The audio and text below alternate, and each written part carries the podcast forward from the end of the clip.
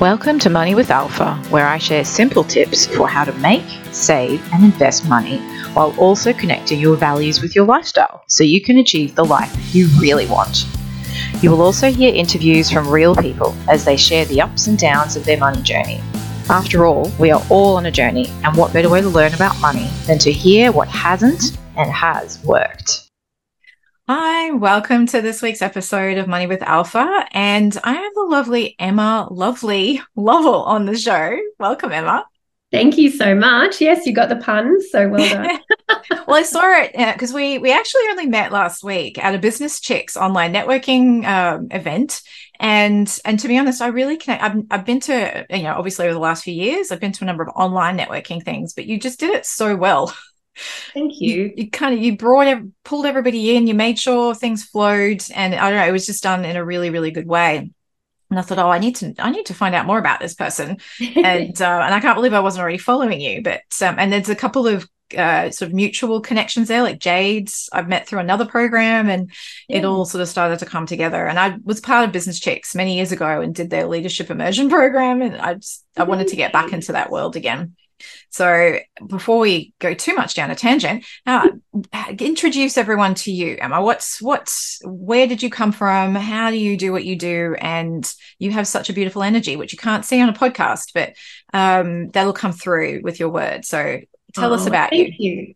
Yeah, love an intro and I love challenging myself to say it differently. So I am Emma Lovell and I am a writer, speaker, coach. I am a traveler at heart and I have managed to combine my love of business and travel uh, and incorporate it so that I've always been able to continue traveling extensively around the world for the past 18 years. So, since I was 18 and left school, I didn't really stop. Uh, and all I've run my business for 14 years throughout that time. And so in the past, um, only the past four or five months, I've actually kind of realized those are my superpowers.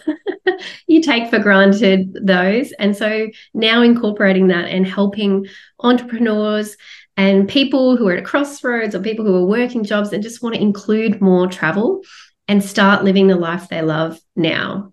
I'm just such a like, no, we're not waiting for retirement. We're not waiting for one day, someday. We don't actually we don't always get that. So we need to be creating the life that that we love and the, what what that looks like is different to you and I alpha. Mm-hmm. um, getting clear on what that looks like and and fostering it and starting it it now. And so yeah I, I deliver my work through coaching speaking writing. Uh, but I'm you know my focus is is helping people to live that life that they love.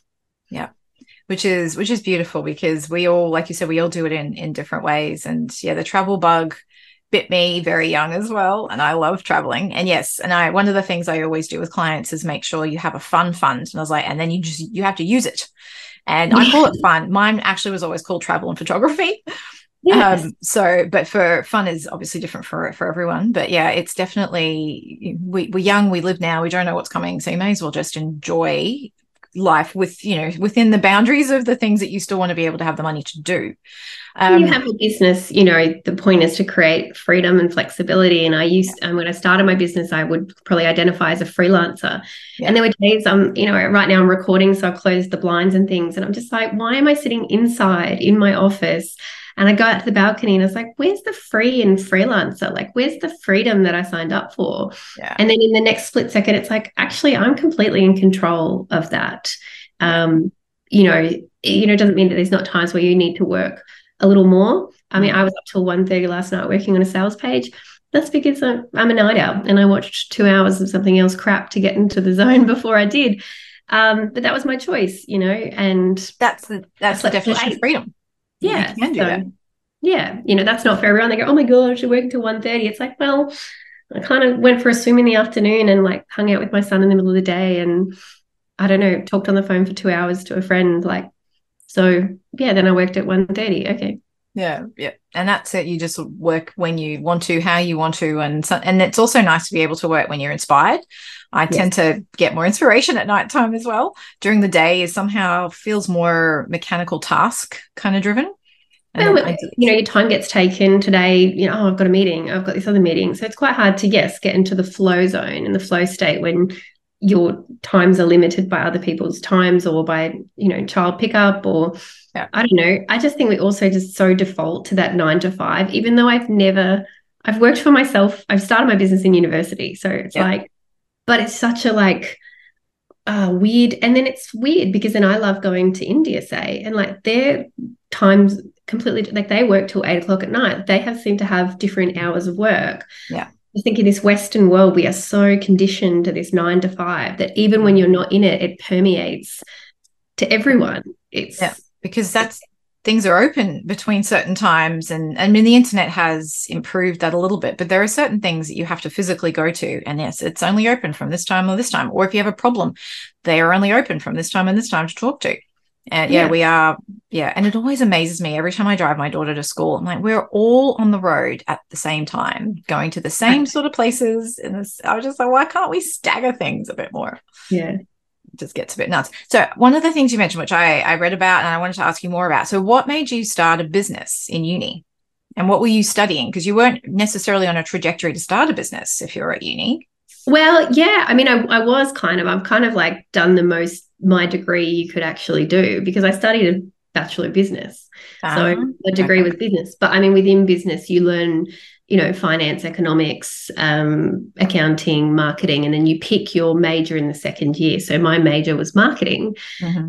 um, and marketing and PR. So I went to the communications um, faculty as well. Mm-hmm. And I just sort of I don't know. I think it was once I was in the communications faculty and I thought I could start my own PR company because, you know, Delulu, that's the word of the moment, just a little slightly naive and delusional, but also not, just just um, kind of fearless. And at the time I was um, from like 18, 19, I started doing promotions work. And so I had an ABN um, and you basically acted as your own agent. You basically were a freelancer. So you went to you were part of an agency and they'd say, Hey, we have this job handing out stuff mm. at the V, you know, V energy drinks at a festival or flyers at the bus stop or, you know, going to the Coles event and I don't know, handing out samples. And so you would apply like apply or say, yes, I'm available. And then you had to manage your calendar, manage your, you know, talk rates, all that sort of stuff. So I think I guess I was already freelancing in a sense my so having an ABN and all that wasn't a big deal. Yeah. And if anything, I thought by third year I was a bit behind, having not started my business. Um, but the thing that actually instigated it is um, I meant to do a podcast episode. I don't know if I did, but um, I actually broke my back snowboarding. Oh. So um, I couldn't work and yeah. I had to cut back on study. And I was like, oh, I guess I have time to start a business. so I, I bought the um, bought the the name lovely communications i decided so play on my name and um yeah started the business. And then i just told people i have a business. And once i started working again i actually was doing some work for the organization my dad was the ceo of. I was doing marketing role that i kind of that had been created as i, I gained more skills. Mm. and i said can i just invoice you instead of um, you putting me on a payroll? And then i had my first client. Yeah. So, that's pretty. I don't know. Managing through the, I'm just going to go back to the the breaking your back thing, like managing the mindset side of that to then actually get to the point where you're like, oh, I'll just you know do a business. Is that that just? I don't think that's just youthful naivety. That there's a certain kind of drive in that as well. Oh, I just had time and headspace. Like I just, I was so on the go. And to be honest, I was probably heading towards, and the following year I pretty much did. Like I was so young, but I pretty much had a mental breakdown in a way. Like I I think that was the universe telling me to stop. Um, so it was really nice actually having like an excuse to stop. And it's, it's, a horrible thing, but there's still times now where I think, oh, if I just like hurt, like like when I broke my back, or like when I had my son and I had like major abdominal surgery, yeah. um, that's when I got a rest. And it's like, whoa, that's that's burnout talk. Like if you're thinking I need to physically get very injured in order to have a rest, yeah. But that's where I was, you know, that's where I was at. And it was like, otherwise, I was working, I was studying for subjects, you know. Yeah. So it forced me to slow down. And then that's when I had the headspace and the create, like, oh, that's when I could actually think about starting a business. I did better in my subjects that semester as well because I could actually focus. Yeah. But then, as I said, then I started the business, finished uni, kept doing the freelance sort of promotions work, bringing in clients. And I was yeah driving to a job one day like a year later, and I just basically had a kind of a panic attack and then had to stop work for for four six weeks. I couldn't cope. Mm. So it's like, yeah, I, and I would choose the broken back over the mental break mm. anytime. Yeah. So yeah, like I know it sounds weird, but yeah, that that forcing when we get sick or injured, as much as it's a frustration and a detriment, it's the reminder that we need to rest. And now yeah. a big part of my message is rest and receive. Yeah. Um, I called my retreats that because I just think we don't give ourselves this time and space away from the day to day, away from the do, do, do. Yeah. In order to think. And if, if it takes me remembering that broken back and looking at it as a fun time, mm. like, I mean, I was probably on a lot of painkillers, maybe that well, it was a fun time because it was I had a rest for the first time in years. And I, I, focused on my body and then the recovery as well. I was like, that hour of Pilates, that hour of physio, that's my time and that is for me. And that continued. So yeah. I've continued that over the years that it's like, that's, you know, with a walk, I'll be on my phone or in the gym, you can still do stuff. But Pilates, where I'm being in a class and being instructed, a swim, can't touch anything. Those are the things where I'm like, I'm forced to have to focus and, and go inward. Yeah. Yeah. I, I always like that. I even, I, I like what I learned to ride a bike when I was in my 30s. And um, when I, I, go for rides now, I actually put my phone, like I, I, have this little thing I could put it on the handlebars. I don't like putting it there. So I actually just put it in the bag more for emergencies than anything else. But I was just like, no, no music, no phone. I'm your hands, just, yeah, you have to focus. Just, yeah, I can't do anything with my hands. My my mind sort of wanders around. I was on a bike ride this morning, and we've had a lot of rain here in Brisbane, and I was just like, oh, everything's so green again, and I'm just like, oh, I'm noticing nature, whereas otherwise it's like go go go. Yeah. Um, but yes, having having there's some pretty dramatic reminders that you've had an experience which you've then incorporated into your business as well. Mm. So yeah. and then so how did how did the when you you started your business journey and as you continued along that path, it's a it's a bit of a different thing because you know you don't have superannuation or somebody paying it for you. You don't necessarily have this steady income and and you've you've bought property and that. How did all of that kind of come together as a business owner? Yeah, so it was a lot of feast or famine, you know, sort of mentality. And that's something that I've really worked on in the last few years and continue to work on. It's like, how do I have this st- something that is the stability mm-hmm. and then still for my nature and my entrepreneur spirit, um, a bit of the rebel, like how do I still have that excitement and adrenaline of of the thrill of the chase, you know? And I've been, you know, I think it's that thing where you, when push comes to shove, you're like, uh, like this is down to me. It's not. No one else is going to pay this paycheck. No one else is going to pay this rent. Mm. Um, I need to find work, and so I've always kept that. Like I said, the, the promotion work was fantastic. Like having that ability, subcontracting. So I've always had people that I could go to and go, hey, can I take on a contract? Or clients that I know just go, hey, have you got a little something else? So I've always had those relationships and that networking which you experienced. Mm-hmm. Um, how how valuable that is that when times are a little tougher, you can go to your network and go, hey, I need some work. Um, and I've always been willing to work.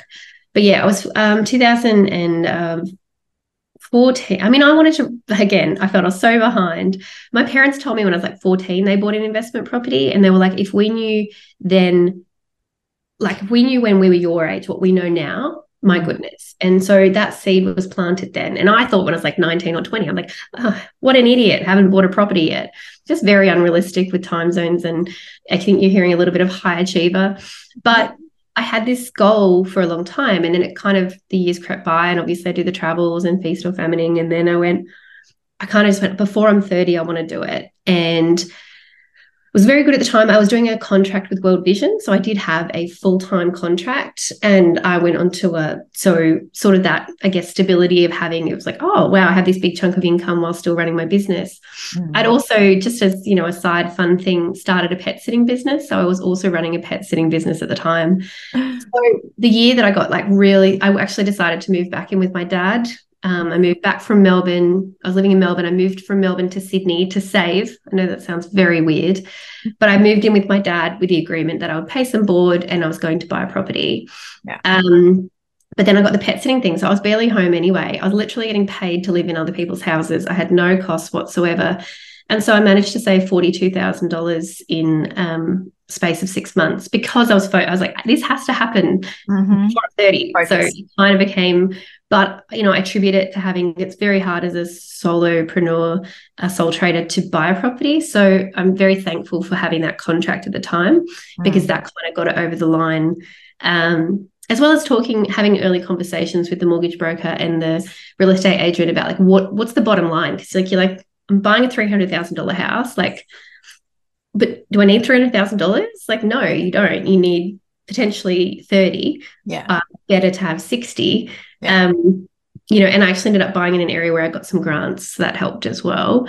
Yeah. But uh, and the timing, I thought I wasn't going to make it, and then they went. Actually, the grants they've just introduced a new grant, and so um, like a local infrastructure grant. So it actually Mm. is in my favor Yeah. to not be ready in the, that financial year. And then it was like, okay, I need this amount of money over the line. We found the properties, like the development area that we wanted to get it, and um, just went for it. So, and it was funny. As soon as I got the house, like somebody said to me, "Well, now you've got the house, you can't travel anymore."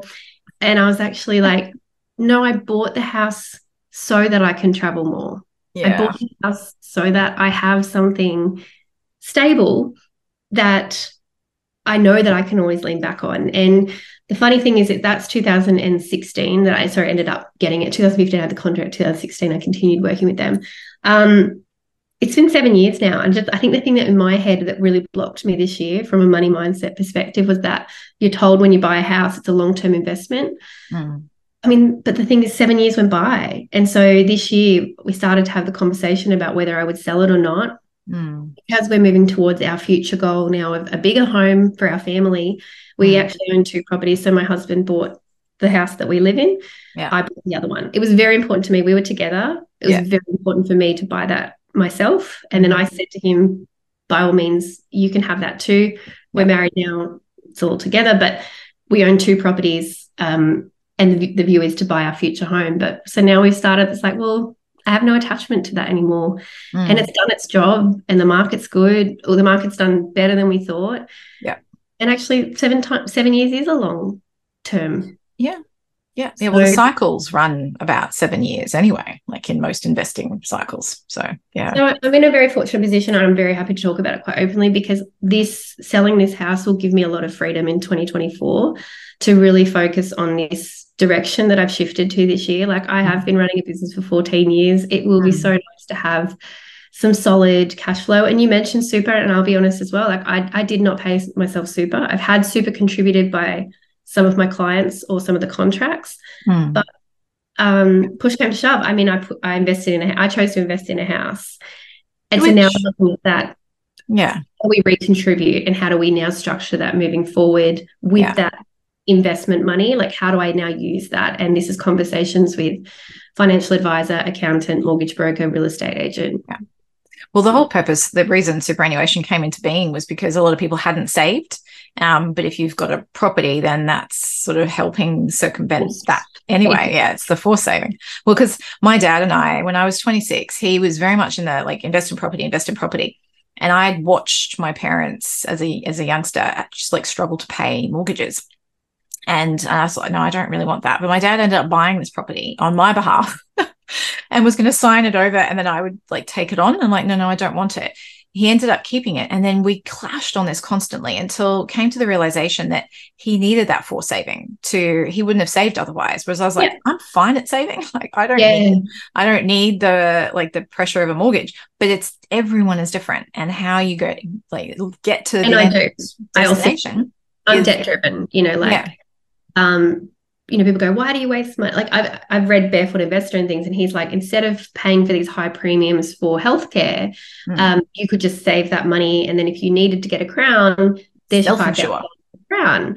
And i'm like mate i just wouldn't do it. So you know the same with travel insurance. Like if i had something happen i'm like i need that forced insurance. And for me having a property having something concrete literally Yeah. having a, a structured payment plan that they've put in place um, you know my car is on a mortgage as well through the business i love it it's it's a different to finance and that's a benefit of being a business owner but i like it because it's i know what the payments are i know it's over a long term i'm comfortable with it I really struggle with then creating my own payment plan. So if there was credit card debt and things like that, I really struggle creating that. Yeah. Whereas when they've told if they told me, you know, an ATO payment plan, love it.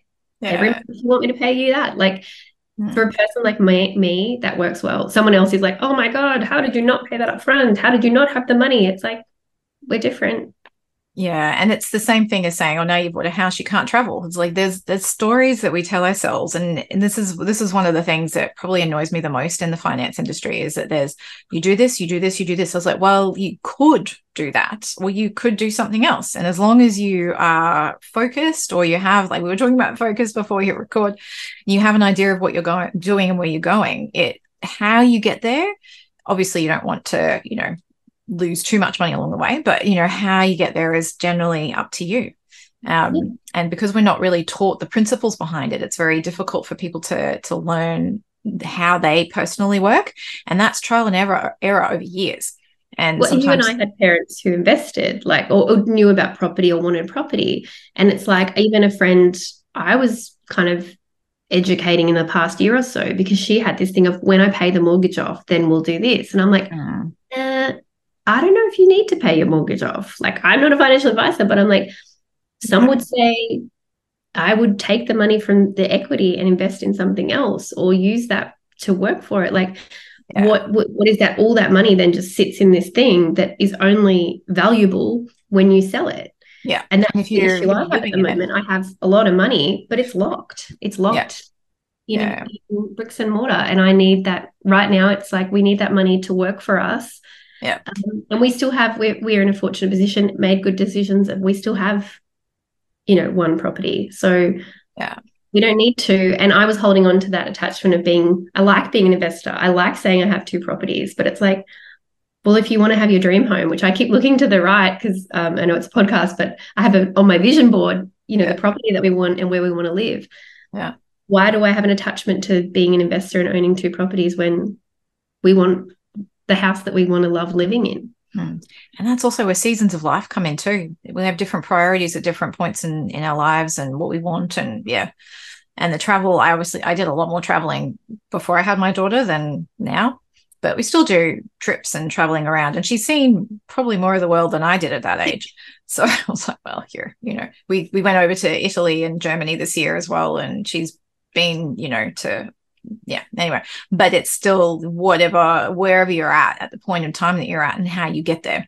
Um, yeah. but having a like for instance when you were saving for the house and you had that that motivation so there was a there was an intense focus and you had a goal. One of the things i find difficult for a lot of people when it comes to saving is they don't necessarily have something that they're that connected to Mm. why debt becomes really a lot easier to to kind of because somebody else is motivating you and you know you're like you're going to lose this if you don't pay it um, it's a lot easier than if you if you have a defined purpose like we my my old car was really old and I knew it was going to die at some point and I thought well, I need to save for a new one because I don't want to you know I want to just buy the car because I, you know, accountant brain, I can't yeah. Turn off the depreciation concept. And so, but that's that worked for me. And then we just bought a sort of a, a Toyota Corolla. You know, it wasn't anything fancy, but it suits our needs. Yeah. So and do your own thing and challenge the beliefs. You know, like I talked about earning 42,000, you know, saving 42,000, so that's above it. You know, even in that time, I did an overseas trip. Like, and I remember that year, my, you know, my in-laws said to us, we were going on a trip overseas. And they're like, so you said you wanted to buy a house, but you're going traveling. And I was like, yeah, that money's there and then that money's there. Like, yeah, that's, can that's do both. Yeah, it's not. Yeah. And you know, there's a lot of this talk about now rent vesting and stuff like that. And so, like buying the place where you can afford, and then, uh, sorry, yeah, invest. You know, investing and then renting where you want to live. Yeah, you know, there's just it doesn't have to be or. No, I think there can be and and yeah. like you said, what works for you. And and after having we said we weren't going to bring it up, but you know, these few years where we were limited and we couldn't travel, but also I've got a lot of stuff happening in my family. Someone said to me the other day, "What's going to be your word for next year?" And I had hadn't thought about it, and I just came out and I said travel. Mm. And that part of that selling that house is going and and fully being free and comfortable to go. A percentage of that house is going to the whole trip, and we are going to go on that trip, and I'm going to know that that investment I made covered for this entire trip, and we get to just enjoy it. And I'm not going to be checking the balance. I'm not going to be checking the cards. It's just going to be, I'm going to pay it. Yeah. Enjoy it because I made a smart decision and I yeah. should enjoy my money. Whereas yeah. when I first started selling it, I had this fear of wasting it.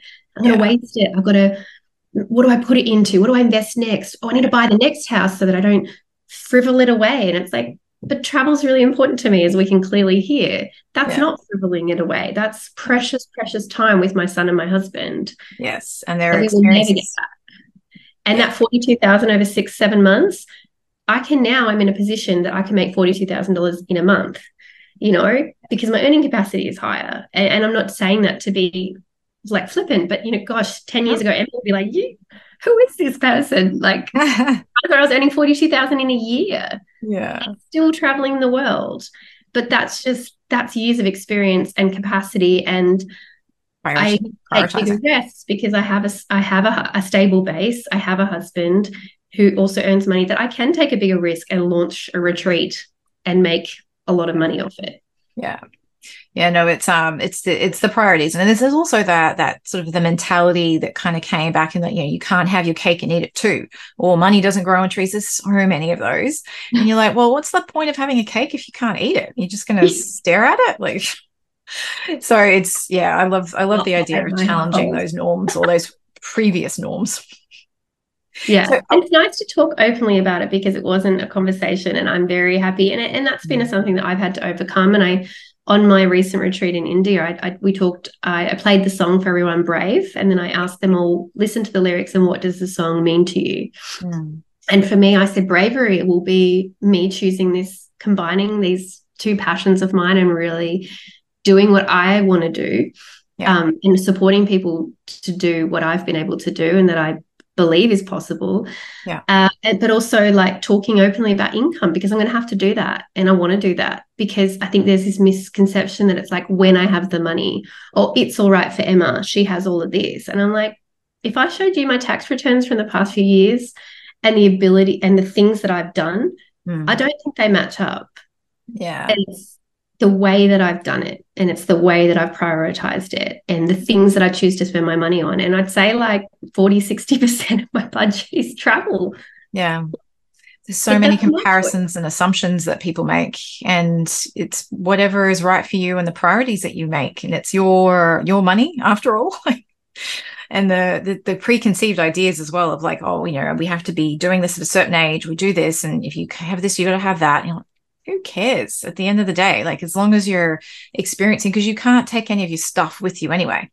Whereas, well, and I'm looking at you actually, and I'm thinking like these earrings I'm wearing, they were gifted to me. The dress I'm wearing, it's my friend's. She didn't want it anymore. I'm wearing that. Uh, the ring I'm wearing was my grandmother's. Like hmm. the necklace, my husband. I actually, I don't think I'm wearing anything that was bought by me. Um, yeah. Even I would say, honestly, my bra was bought with Myers points like I points from my credit card. So like whereas somebody else might have spent thousands of dollars on the things that I'm wearing. Yeah. I didn't spend any money. Yeah. But I'm quite happy. I'll see your airfare for tomorrow for four thousand dollars to go four different destinations. And I'll go, sure, here's my four grand. And people go, You're crazy. Who spends four thousand dollars on flights? And I'm like, that's nothing. That's that's that's, that's what it is. That's where your yeah, where your values and your important yeah. Because we um when we went to, to Germany this year, my um we're we are a household that loves Lego.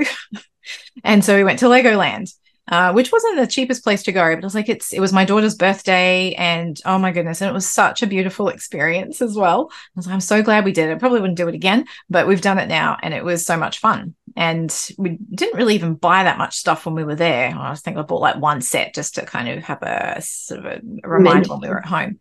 But um, other than that, it's it's that experience of actually going and being together and having that togetherness as well, and mm-hmm. then the memories that go with that. So yeah. yeah, but there's so many different ways that we can do things. Yeah. Now, I'm interested in your retreats. How do you how did you get to do them and what what do you do in them and how do they operate?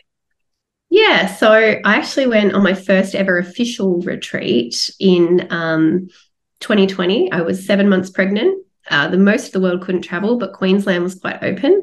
And so I went from the Gold Coast to Mission Beach. And amazingly, it actually felt like Sri Lanka. Like it was just felt so far away. I kept checking the time zone and being like, oh, I can't call Matt now because the time zone's off. And it was like, oh no, it's um same time, it's Queensland. Yeah. And it was just such a gift. Um, it was a writing retreat. And I said, I, I mean, if you ask me for my my heart profession, it will be writing. Um, so I've always been good with words, and in the next year I'll be writing a book. But I have been paid writer over the years, and I love writing content and and stories. And I think anyone could read my stuff and see that it's um, there. But I loved the the I got so much more out of it, and what I expected it to be and what it was um, was so different. And I think that people think of retreats, as did I, as wellness retreats and yoga retreats and that's where our mind goes. And i'm like yeah i'm not paying four grand to go over to thailand and do yoga for 10 days. Like no thank you not for me. Yeah. So or it was kind of like oh they're a luxury item yeah one day. But this was much more affordable than i thought. It was a mm-hmm. no-brainer. I took that time for myself and it was such a gift like right before you know having a child to have that time solo uh, and i met some amazing business women on it. But then i was like yeah i could totally do this and I have a background of uh, I've been doing charity challenges where you go and do treks overseas, raise money for charity. Yep. So I've been doing those since 2011. And then I actually started tour managing. So I would, because I had the experience of doing it, I would be the group leader. And so I've been to places like Everest Base Camp, Bhutan, um, cycling through Cambodia, cycling through Vietnam with 32 Dutch women. I mean, if I can handle 32 Dutch women on a cycling trip, I think I can handle five to 10 people in a luxury retreat setting. So yeah, it was like the travel side of it's very um, conceptually fine for me. And then I just I partnered my first one I partnered with a retreat company so to help me and I offer uh, all of my retreats I partner with a travel company so they do the logistical side of it even though I know but they know rates better they know um, yeah. packages better. So, and then I'm buying a package of them, um, yeah. a per head package. Mm-hmm. And so, my core thing was about people. I've heard so many people run retreats and they run them at a loss or a break even. My, I, I don't do things to not make money. So, my mm. first retreat was profitable. Yeah. All my retreats have been profitable. And I believe that you can run profitable retreats. Yeah. So, um, yeah, just just did it kind of thing. I ran one in um, Gold Coast 2022, Kangaroo Valley 2023. I've cancelled one twice this year, so it just the, didn't work out. Um, again, the profitability and also the intention. Mm-hmm. And then I ran, just ran my first one in India. Um, so India's my heart country. I've been there 13 times. I was watching that one because I saw Jade on there. I was like, oh my gosh. And I didn't quite get what it was at the time. So what um they're not just writing retreats anymore though, are they? There's No, they weren't ever. So the the concept was um rest and receive. So I um my I, I partnered funnily enough, she actually came um on this retreat. I did a, a sales page course with this lady and we offered to swap each other coaching. So I did some personal brand coaching, she did some leadership coaching. And I turned up to the call and I was so like overwhelmed. And she said, I think you just need to have a rest. And it was like that message from all those years ago. And she's like, there's this thing called relax and receive. Like, I think you just need to go to bed. And I actually listened. I changed it to rest and receive. So I was like, I went to bed, I had a rest, I woke up, and there were three opportunities in my inbox. Mm. It was like, the universe is like, just chill out, I got you, you know? And I think it's, we're so afraid that if we're not doing, we're not taking action, and we're not always driving, that then things stop when yeah. I've realized, like, especially over the last few years, like the momentum and the energy I've put in over these years, it will keep going and that it's okay for me to take some time out. Um, and sometimes that that stop, not even stop, that pause or reset or slow down yeah. allows you to refocus on what focus on what you really want. And so rest and receive was about people taking the time out of their day to day to come to focus on themselves, mm. focus on who they are and re- reconnect to who they are. Yep. And on my first retreat, a woman flew from Perth to Gold Coast. It was the first time she's traveled a lot, but it was the first time she'd left her children and they were four and two. And I just am so honored that she chose to do that. Yeah. And then six months later, she gave me a call because she had been invited to a conference on the Gold Coast. And she's like, me coming on that retreat opened the door to seeing that it was okay, me yeah. choosing to invest in myself. And then I don't know, it's like the client had almost connected the dots, got, hey, we've got to, you know, do you want to come to this conference? And so paid for her to come over. Hmm. And it reopened that door for her. And I was like, that's the receiving. You yeah. chose to rest, you chose to invest. Yeah. now you get to receive opportunity. Yeah, well, that's amazing. So, where's your next uh, retreat? Well, I don't know when this is coming out, but I'm literally announcing it in the next two days, and it's why I was up till 1.30 a.m. But uh, the next one is in Sri Lanka, November 2024. Oh, that's exciting. Oh, yeah. Well, this will come out it'll still be in December 2023. So there you go. So there's um yeah, I invite you all. Uh, 12 spots max. Uh, Jade will be coming along again to capture content, mm-hmm. and uh, by then we'll have announced. So I may as well say it here too. Uh, just a few days later, if people want to do a double whammy, or they they're not so keen on Sri Lanka, but they want to do what we did and saw how amazing Kerala, India was. Yeah. Jade and I are going to run a content creation retreat in Kerala, India. So wow. we had so much fun taking photos and videos. And you should have seen her. She woke up in the morning and she was like a little puppy at the window, a little little kid on Christmas Day. She was so excited and invigorated. And yeah, um, you know, that. and I said that to her, like, I think you're going to have so much fun as a photographer and as a sort of anthropologist. Mm-hmm. Uh, it's just such a feast for the senses and um, yeah. so many ideas. And so then you know, but just such a playground in mm-hmm. terms of content creation. I mean, the doors in the hotel alone, we were making so many reels. So that's what we thought we could teach people. We'll have a planning workshop in the morning. So hers is that's more of a sort of you can see that business connection doing it. My retreats are more of a they're targeted at business owners. Mm-hmm. But you know, I had someone who's working in full-time employment. I have people who come in like a crossroads in their life, people who are running side businesses who want to, I don't know, uh, just people who want to kind of do something for themselves, really. Yeah. Yeah, challenge challenge the status quo. I think that's a, there's like a common theme throughout all of this as well as and do it yeah, authentically. It's anti antithesis, and I, I think that for me, it's like removing people from their day to day. And I will continue to run Australian ones. Um, I haven't fixed on the dates. Like it sort of looks like um, probably two Australian ones. I'm also running a mini retreat. So mm-hmm. that's in January on the Gold Coast mm-hmm. to teach people how to run retreats. Because I was setting up a course mm-hmm. and doing it online. And then I went, wait a minute, like you need to be in a beautiful location to plan a retreat. So I'm hosting it at the Langham Gold Coast. I'm like, oh, nice. You should be sitting in a fabulous place, yeah. dreaming up. That's how I dreamed up India. I was on a houseboat. I was in that hotel. I was like, this, this is this is the thing. Yeah. Yeah four and a half years later, I was back there. Yeah, tap into it and just let it flow. I love it. Yeah. So um, we'll put the in the show notes. We'll put the link so people can find out about you, find out about retreats that you have, and just figure out how they can get more in touch with themselves and with your help and guidance as well. Because I think that's really, really beautiful. Um, thank you so much for your time today. It's been it's been lovely. I just it's so refreshing as well because there's there's so much that we do without really being overly present or conscious, and doing that in a way that is not just authentic, but is helping us tap back into the person that we perhaps once were and we've sort of lost along the way yeah. and coming and I mean, if you tie it back to anything as well, like you know, it, it, can flow so much more easily than when you're pushing it. Yes. And doing the things that you think you need to do in order to make an income, or doing work in the way that you think you need to work, because that's like you said, the status quo. It's the way it's done. Yeah. I just think there's so many ways, and and the what I've seen time and time again in my own life and with my clients is that when you are true to you and you follow your path, like people can see the excitement, they can see, they can feel the energy, they can, they're going to pick up on that vibration and they want a piece of that. Yes. So you're going to be far more successful when you actually decide to do what you want first, not what the market wants. Yeah. Yeah, absolutely. Ah, wonderful. Thank you so much. yeah. And yeah, I look forward to learning more and I'd love to come on a retreat too. So I'm catching up. We're down the road. Yay. Yes, absolutely. All right. Well, thank you everyone for listening as well. And yeah, enjoy the rest of your day and week.